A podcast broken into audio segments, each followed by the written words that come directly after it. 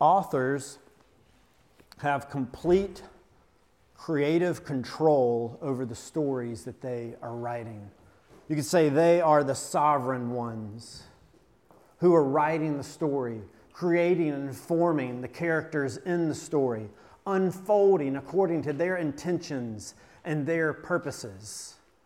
Uh, this is true of somebody like C.S. Lewis or J.K. Rowling or Shakespeare or even Dr. Seuss. Everything is unfolding according to their intentions and their desires. You see, C.S. Lewis was the one who determined whether and when and how that he was going to show redemption to Edmund and judgment to the White Witch. J.K. Rowling was the one who intended and determined that it would be Harry that would experience her redemptive work along with Snape, whereas Bellatrix and Voldemort would experience the justice and judgment that they deserved.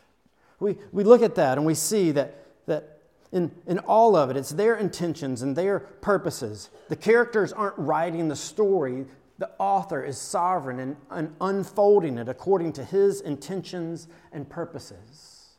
But at the same time, as we think about stories, it's not just the author, there's responsibility of those in the stories as well.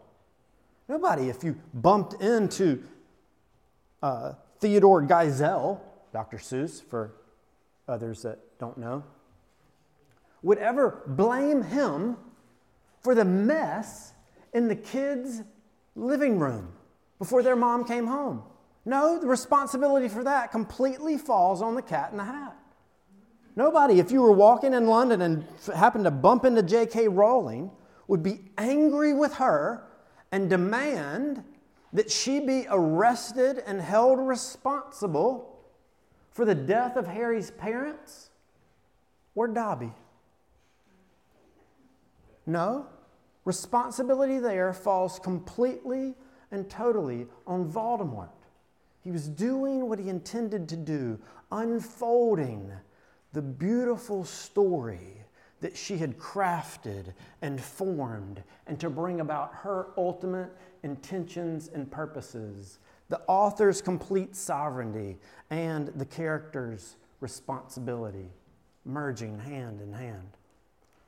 You see, as we've been working our way through the book of Romans, as Paul has been communicating to the church in Rome and to us here, the church in Elizabeth City today, uh, he's been in chapter 9 giving us insight, uh, peeling back the curtain a little bit to give us insight to the great divine author of all things and his sovereignty and his control over everything that extends to uh, the rise and fall of nations and the growth and fall of hairs on heads, to the redemption and salvation of sinners and the passing over and condemning of other sinners, rooted not in what we have done, but flowing out of the mercy, the grace, and the purpose of our God. Why has Paul been focusing on the sovereignty of God? Because the question has come up is he unfaithful to his promises? Has he broken his covenant? Why are these questions coming up? Because Paul is a Jew. He's descended from Abraham, whom God made these initial promises to. And as he looks around, and as other Jews and Gentiles are looking around, what they're seeing is, is that there's not a whole lot of Jews that are embracing the promise of the gospel and seeing that Jesus is the one who came to save sinners. It's Gentiles who are coming to faith. Does this mean that God's word has fallen false? That he hasn't kept his promises? Paul, seeking to defend God's honor and uphold his character points us to his sovereign purposes. God hasn't broken his covenant. God is unfolding and writing the story just as he intended and just as he promised. That there are some who are children of promise, There are some who are children of flesh. There are those that God chooses to show mercy to, and those that God chooses to harden. Those that are vessels that He formed and crafted as vessels of dishonorable use, destined for destruction, and those that he formed and fashioned of vessels of mercy, that he might unfold and demonstrate the glory of his grace. God is keeping his promises, and he is saving every single sinner that he intended. But what we're going to see this week is that just as we can look at a story, and look at the author's sovereign intention and purposes, and then also look at it again and look at the, the character's responsibility in the midst of it. Here, Paul, as he's answering again this question why is Israel not being saved? Why are there not more Jews coming to Christ? Here, Paul is going to begin to draw our focus and our intention and help us look at it again from a different angle, from the angle of the human responsibility, from Israel's responsibility. The problem from God's sovereign purposes, He hasn't broken His covenant. He's kept and done everything that He intended and He promised. Where does the responsibility fall? It falls on Israel. They have broken the covenant. So, Let's turn and look together. In Romans 9, uh, this, we're starting in verse 30. If you're following along one of the black Bibles there in your seats, this is on page 946. We're going to look at verses 30 uh, in, verse, in chapter 9, going down through verse 4 in chapter 10. So please follow along with me as we hear from God's word. What shall we say then? That Gentiles who did not pursue righteousness have attained it. That is, a righteousness that is by faith. But that Israel, who pursued a law that would lead to righteousness, did not succeed in reaching that law. Why? Because they did not pursue it by faith, but as if it were based on works. They've stumbled over the stumbling stone, as it is written, Behold, I am laying in Zion a stone of stumbling and a rock of offense, and whoever believes in him will not be put to shame. Brothers, it's my heart's desire and prayer to God for them is that they may be saved. For I bear them witness that they have a zeal for God, but not according to knowledge. For being ignorant of the righteousness of God and seeking to establish their own, they did not submit to God's righteousness. For Christ is the end of the law for righteousness to everyone who believes. Let's pray.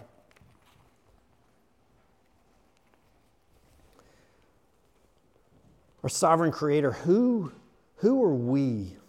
Who is humanity? That you would consider us, that you would form and make and shape us in your image the pinnacle of your creation.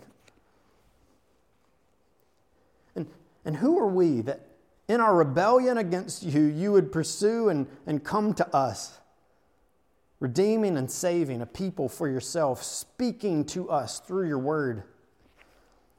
We pray this morning that you would continue that pursuit. We pray and ask that you would continue to pour out and evidence your mercy and your grace upon us. That you would open up our hearts, our eyes, our minds. That you'd open up your word and you would apply it to us. That we would grow in our understanding of the sufficiency of Jesus and our deep, deep need for Him. Would you glorify yourself through the reading and the preaching of your word? In Christ's name we pray. Amen.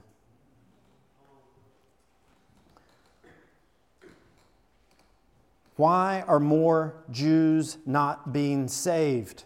Paul is addressing this question. It's not God's fault, Paul says. He's looking at the situation and the, and the circumstances. And notice, he, he lays out the, the context and what everybody's witnessing and experiencing. Look there in verse 30. What shall we say then? That Gentiles who did not pursue righteousness have attained it. That is, a righteousness that's by faith. But that Israel, who pursued a law that would lead to righteousness, did not succeed in reaching that law. This is confusing from a human perspective. We think about the way that, that our culture and our world and humanity in general thinks. I mean, look at what is going on. We've already seen Paul lay out for us early on in chapter 1 of the, the unrighteousness of humanity, but particularly focusing on the unrighteousness of the Gentiles. They did not have God's written law. They had evidence of Him in the world that He existed, but they did not pursue His righteousness. They were not pursuing and engaging Him. They weren't seeking to orient their lives in conformity to who He was and how He called humanity to live. They were in rebellion, perverse rebellion. Not as bad as they could be. No, God extends grace and mercy and prevents us from being as wicked and as sinful as we could. But these Gentiles were worshiping false gods. They were sacrificing their children. They were using their bodies for all sorts of distorted sexual purposes even in the worship of these false gods that they were proclaiming. And, and it's these people that you're saving, God? Not just one or two there, I might could understand that, but in droves, by the thousands. You're just telling us, Paul, of the sovereign mercy of God, and they're coming to faith. What in the world? Why, why aren't you saving Israel? The ones that had your law, that had your rules, that understood who you were, that you gave them the scriptures. And look at their lives. By and large, they are the more moral culture. They, they aren't working on the Sabbath, they are maintaining, at least a sexuality that on the outside looks more in conformity to your scriptures. They pray frequently. They go to worship you. They give money to the poor. They proclaim your name. They sing songs. They they live differently with all the rules and dietary restrictions. I mean, look at the burden you've placed on them, and they continue to follow you in doing them. Why would you not save them?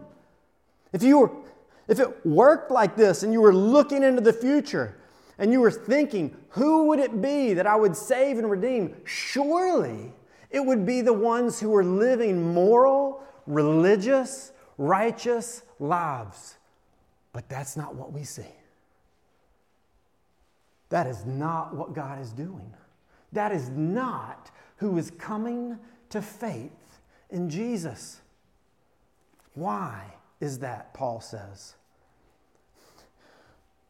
Well, it's because the gospel is not about works. It's because the gospel is not based on what you do. You, you see, Paul emphasizes that here. The Gentiles obtained this righteousness, this right standing with God that they weren't initially even pursuing themselves. Why? Well, it's because it comes by faith. Do you see that in verse 30? This righteousness that they have, it was a righteousness that is by faith. But Israel who oriented their lives, who saw it as one of the chief things that they would boast of and brag about over all the nations was the fact that they had God's law and we will keep it. And look down on anybody else who doesn't. They are not being saved. Why? Notice what Paul says. Why in verse 32? He answers the question because they did not pursue it, this law, this right relationship with God. They didn't pursue it by faith, but as if it were based on works. You see, there's nothing wrong with the law in and of itself. The law is good, it's holy, it's righteous, it's honey on our lips. It reveals to us our need. But they were approaching the law in the wrong way. They were approaching the law as if it was based on their works, and that was the means by which they would be accepted and made right with God. And Paul is saying, no. This is why Israel isn't being saved. They're stumbling over the stone in the room. Notice what he says. They have stumbled over the stumbling stone, as it is written Behold, I am laying in Zion a stone of stumbling and a rock of offense. And whoever believes in him will not be put to shame. Would God really put something in our lives and in our world that would cause us to stumble? That would be offensive to us? Surely God would never offend us.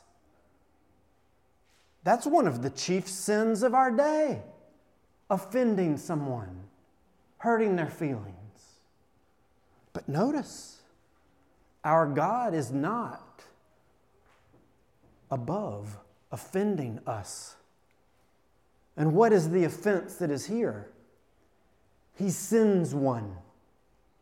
He sends the means of his salvation that says and proclaims loudly and boldly from the very beginning that Israel missed that it's not based on you and what you do. You need another. And the whole time, Israel's looking at themselves and they trip over the Christ. They stumble over Jesus and his message and the proclamation of the gospel that Paul has been proclaiming from town to town to town. And where did he start first? The gospel is to the Jews first and also to the Gentiles. Every synagogue he goes into, some would believe, but then you know what they would do? When he begins to proclaim that Jesus is the Messiah and the only way to salvation is by faith in him and that this good news message is for the Gentiles also, they reacted and rebelled and would run him out of town, stone him, beat him, leave him for dead because of the offense. My actions aren't enough. I'm not better than those people over there. You mean I need as much help as those wicked sinners out there need? Surely I'm not that bad. Surely God is impressed with all of the good deeds I have done. Paul says, No, no. You're approaching the law as if it is based on works, and that based on your works, God will accept you. And Paul says that it is not. It is a gospel of grace and a gospel of mercy.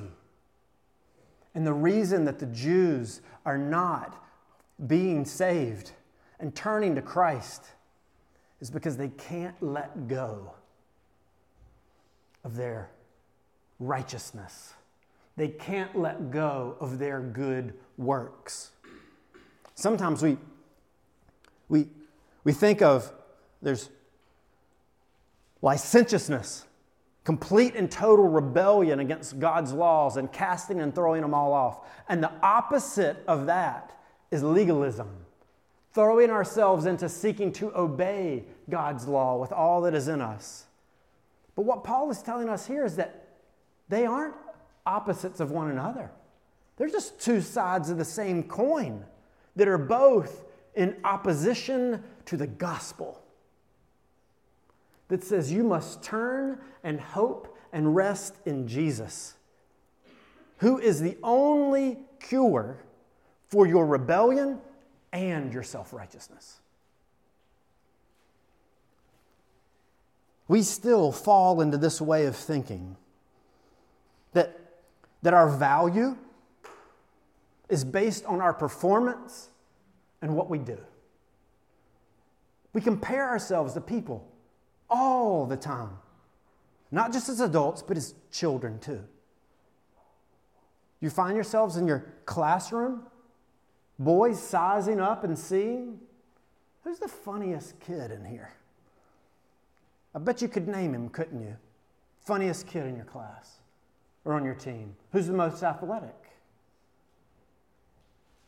Who won the game last time? And did you lose? What does that mean about you that you're not the funniest, that you're not the most athletic, that you lose more than you win? Or girls looking at who's the most popular in your circle of friends? Are you in that circle or not? What do you need to do to get yourself in there? If I could only dress a, a certain way or, or, or attend a certain uh, uh, party or go to this or go to that, maybe they would let me in. And if I could be a part of that group, it's based on what I do. Or you compare and you evaluate yourself based on uh, what you're wearing, how you look, your weight, your, the weight of your wallet, the weight of your body the amount of friends you have, what neighborhood you live in, what school you're going to, whether you have children or don't, what they're doing or they're not doing.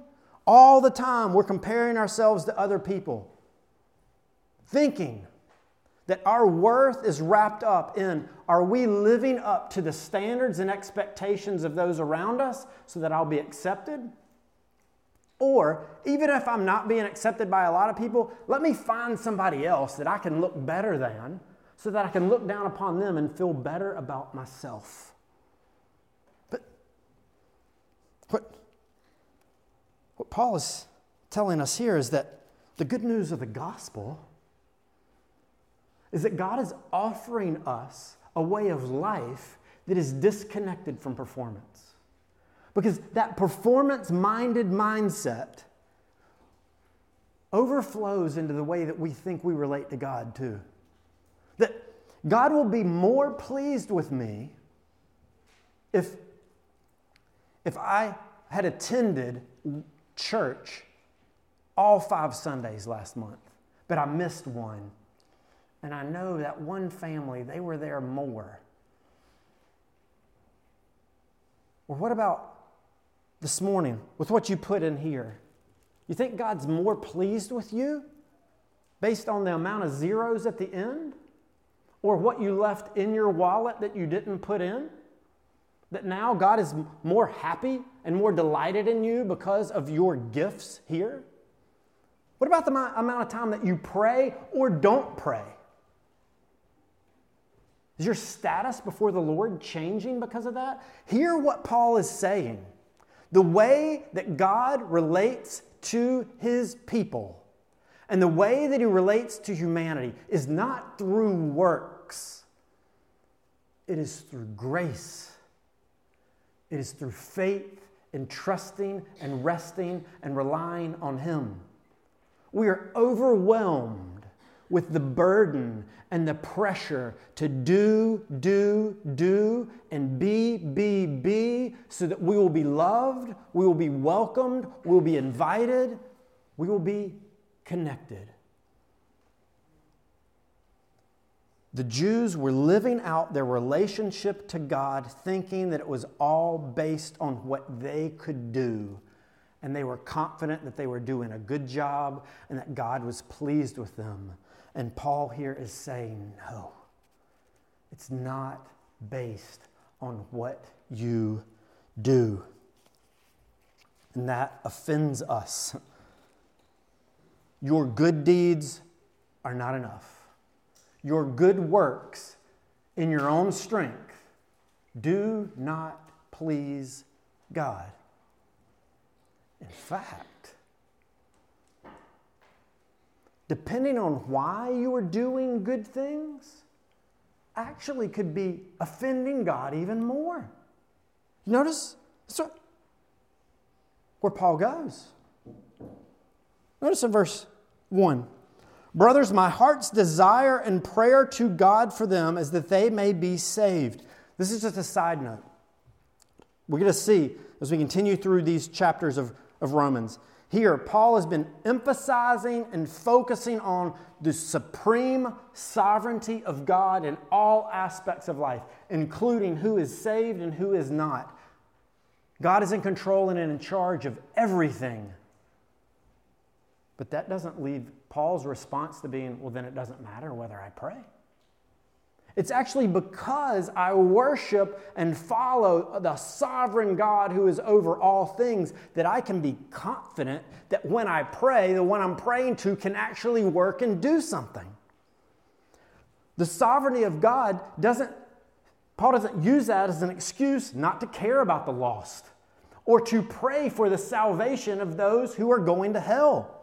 No, it motivates him to pray the, to the only one who has the power to change hearts and redeem and save sinners. And it doesn't lead Paul to not share the gospel because the God who has uh, determined all things has also determined the means. And guess how God saves and redeems sinners? Through the sharing of the gospel, through the prayers of his people. We'll see that in a couple of weeks. Come back. But notice what Paul says For I bear them witness that they have a zeal for God, but not according to knowledge. For being ignorant of the righteousness of God and seeking to establish their own, they did not submit to God's righteousness. They are zealous they are dedicated. They are throwing their passion into obeying God. And you see what the result is? What's Paul's prayer in verse 1? He's praying that they would be saved. The reason he's praying that they would be saved is because as long as they are focused on thinking that what they do will merit their salvation before God, they remain lost. The more good deeds they do, thinking that it will impress God, the more judgment and responsibility they're heaping on themselves for their rebellion. Self righteousness is actually rebellion against God. Do you see that?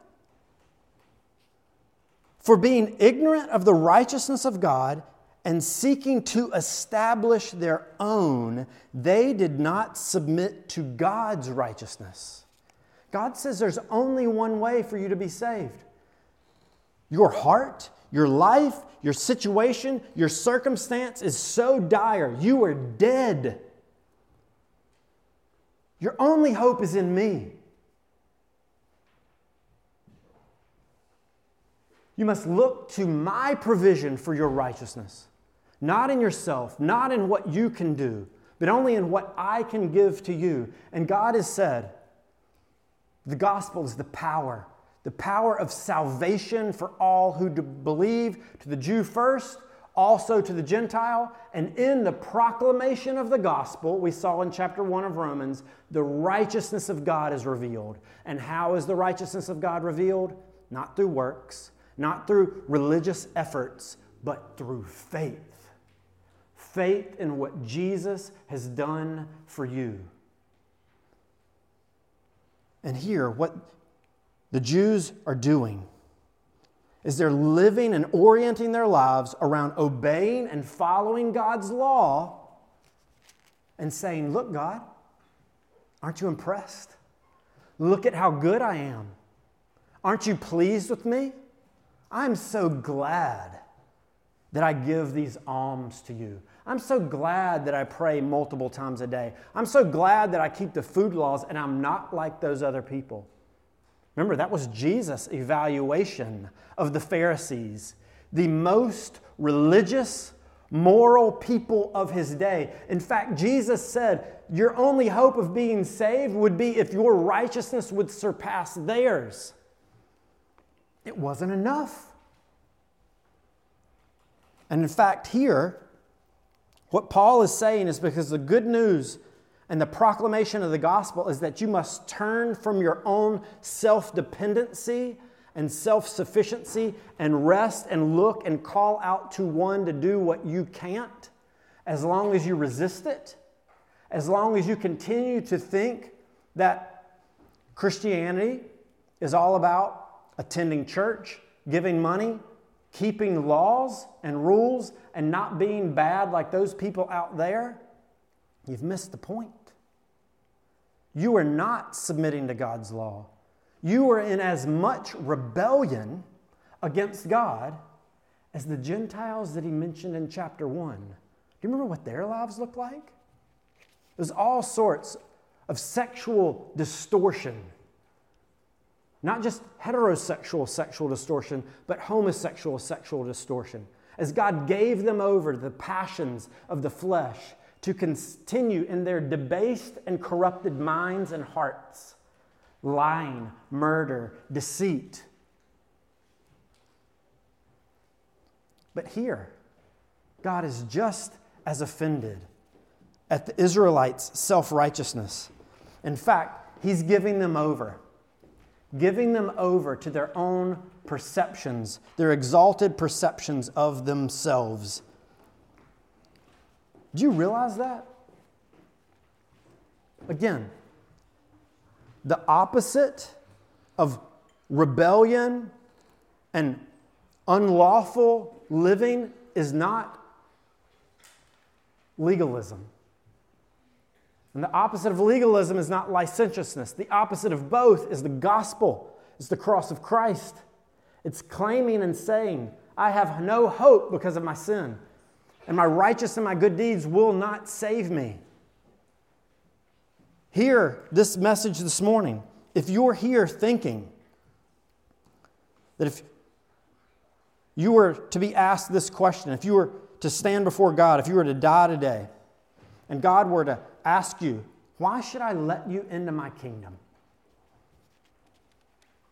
And if you have any response that has to do with what you have done in your life, your good deeds, your good acts, your church attendance, your prayer, you're not doing certain things that people out there do.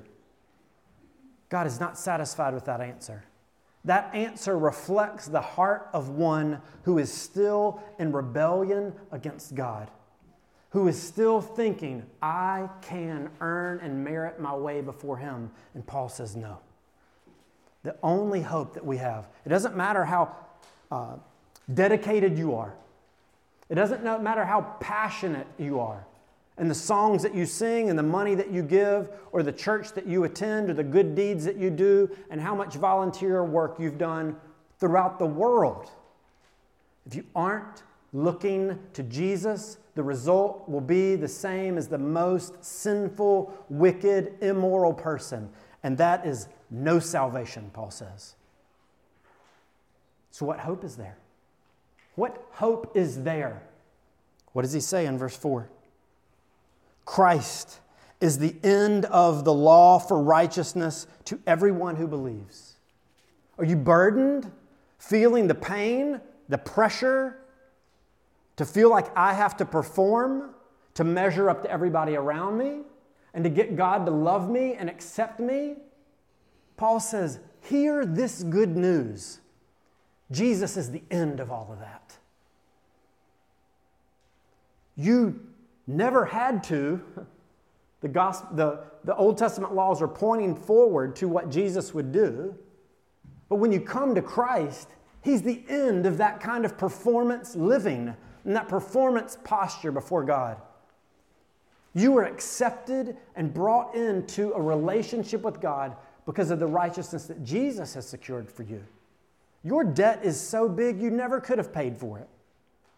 And the entry fee into heaven is so high, you could never afford that either.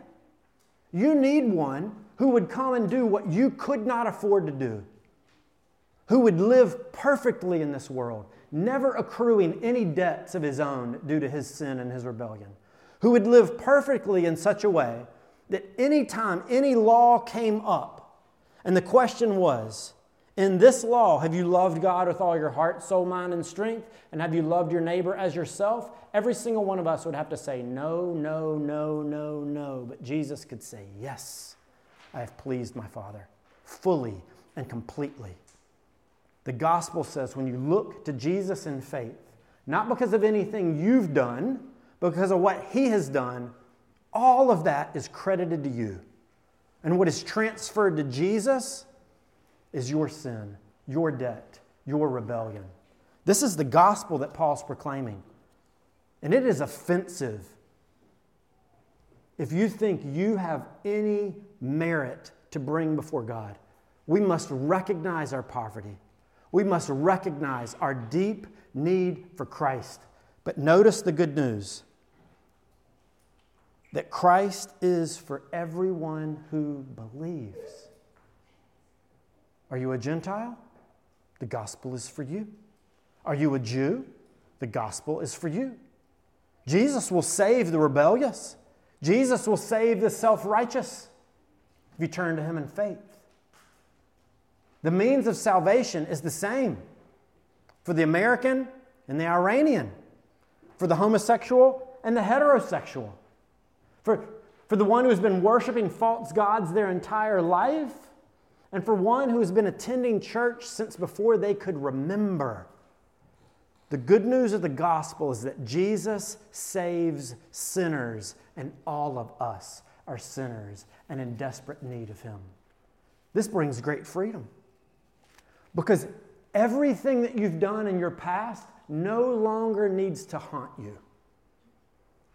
When you come to Christ, any of those sins that bring up and well up shame and grief and tears and despair, you can hear the good news of the gospel that Jesus has dealt with that for you as you look to Him in faith because it's not based on what you do, it's on what Jesus has done.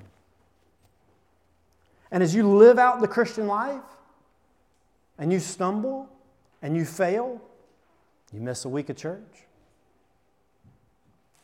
you disobey those who are over you in authority, as the commandment called us today. You yell at your children. You cheat on your taxes. You join and become a member of a white supremacist organization. Is forgiveness there for that man? Yep.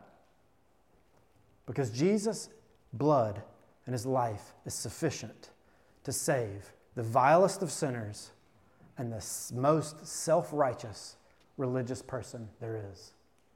Do you fit anywhere in there? Here's the good news of the gospel today Jesus is on offer to you. Would you come to him? You may say, Why are you offering this? I thought God was sovereign over all things. God uses his word to open up hearts. Do you hear your need this morning?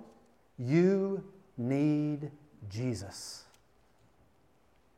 While it is still today, flee to the one and only one who can save you. He will do it. Christian, are you burdened by your sin? Are you burdened by shame? Know, that Christ has forgiven you. And your relationship with God has never been and it never will be based on your works. Jesus lived for you. Jesus died for you, and the Father delights in you. Let's pray. God, we thank you for the gospel message that we see here proclaimed in Romans. It's not based on our works, it's not based on our dedication.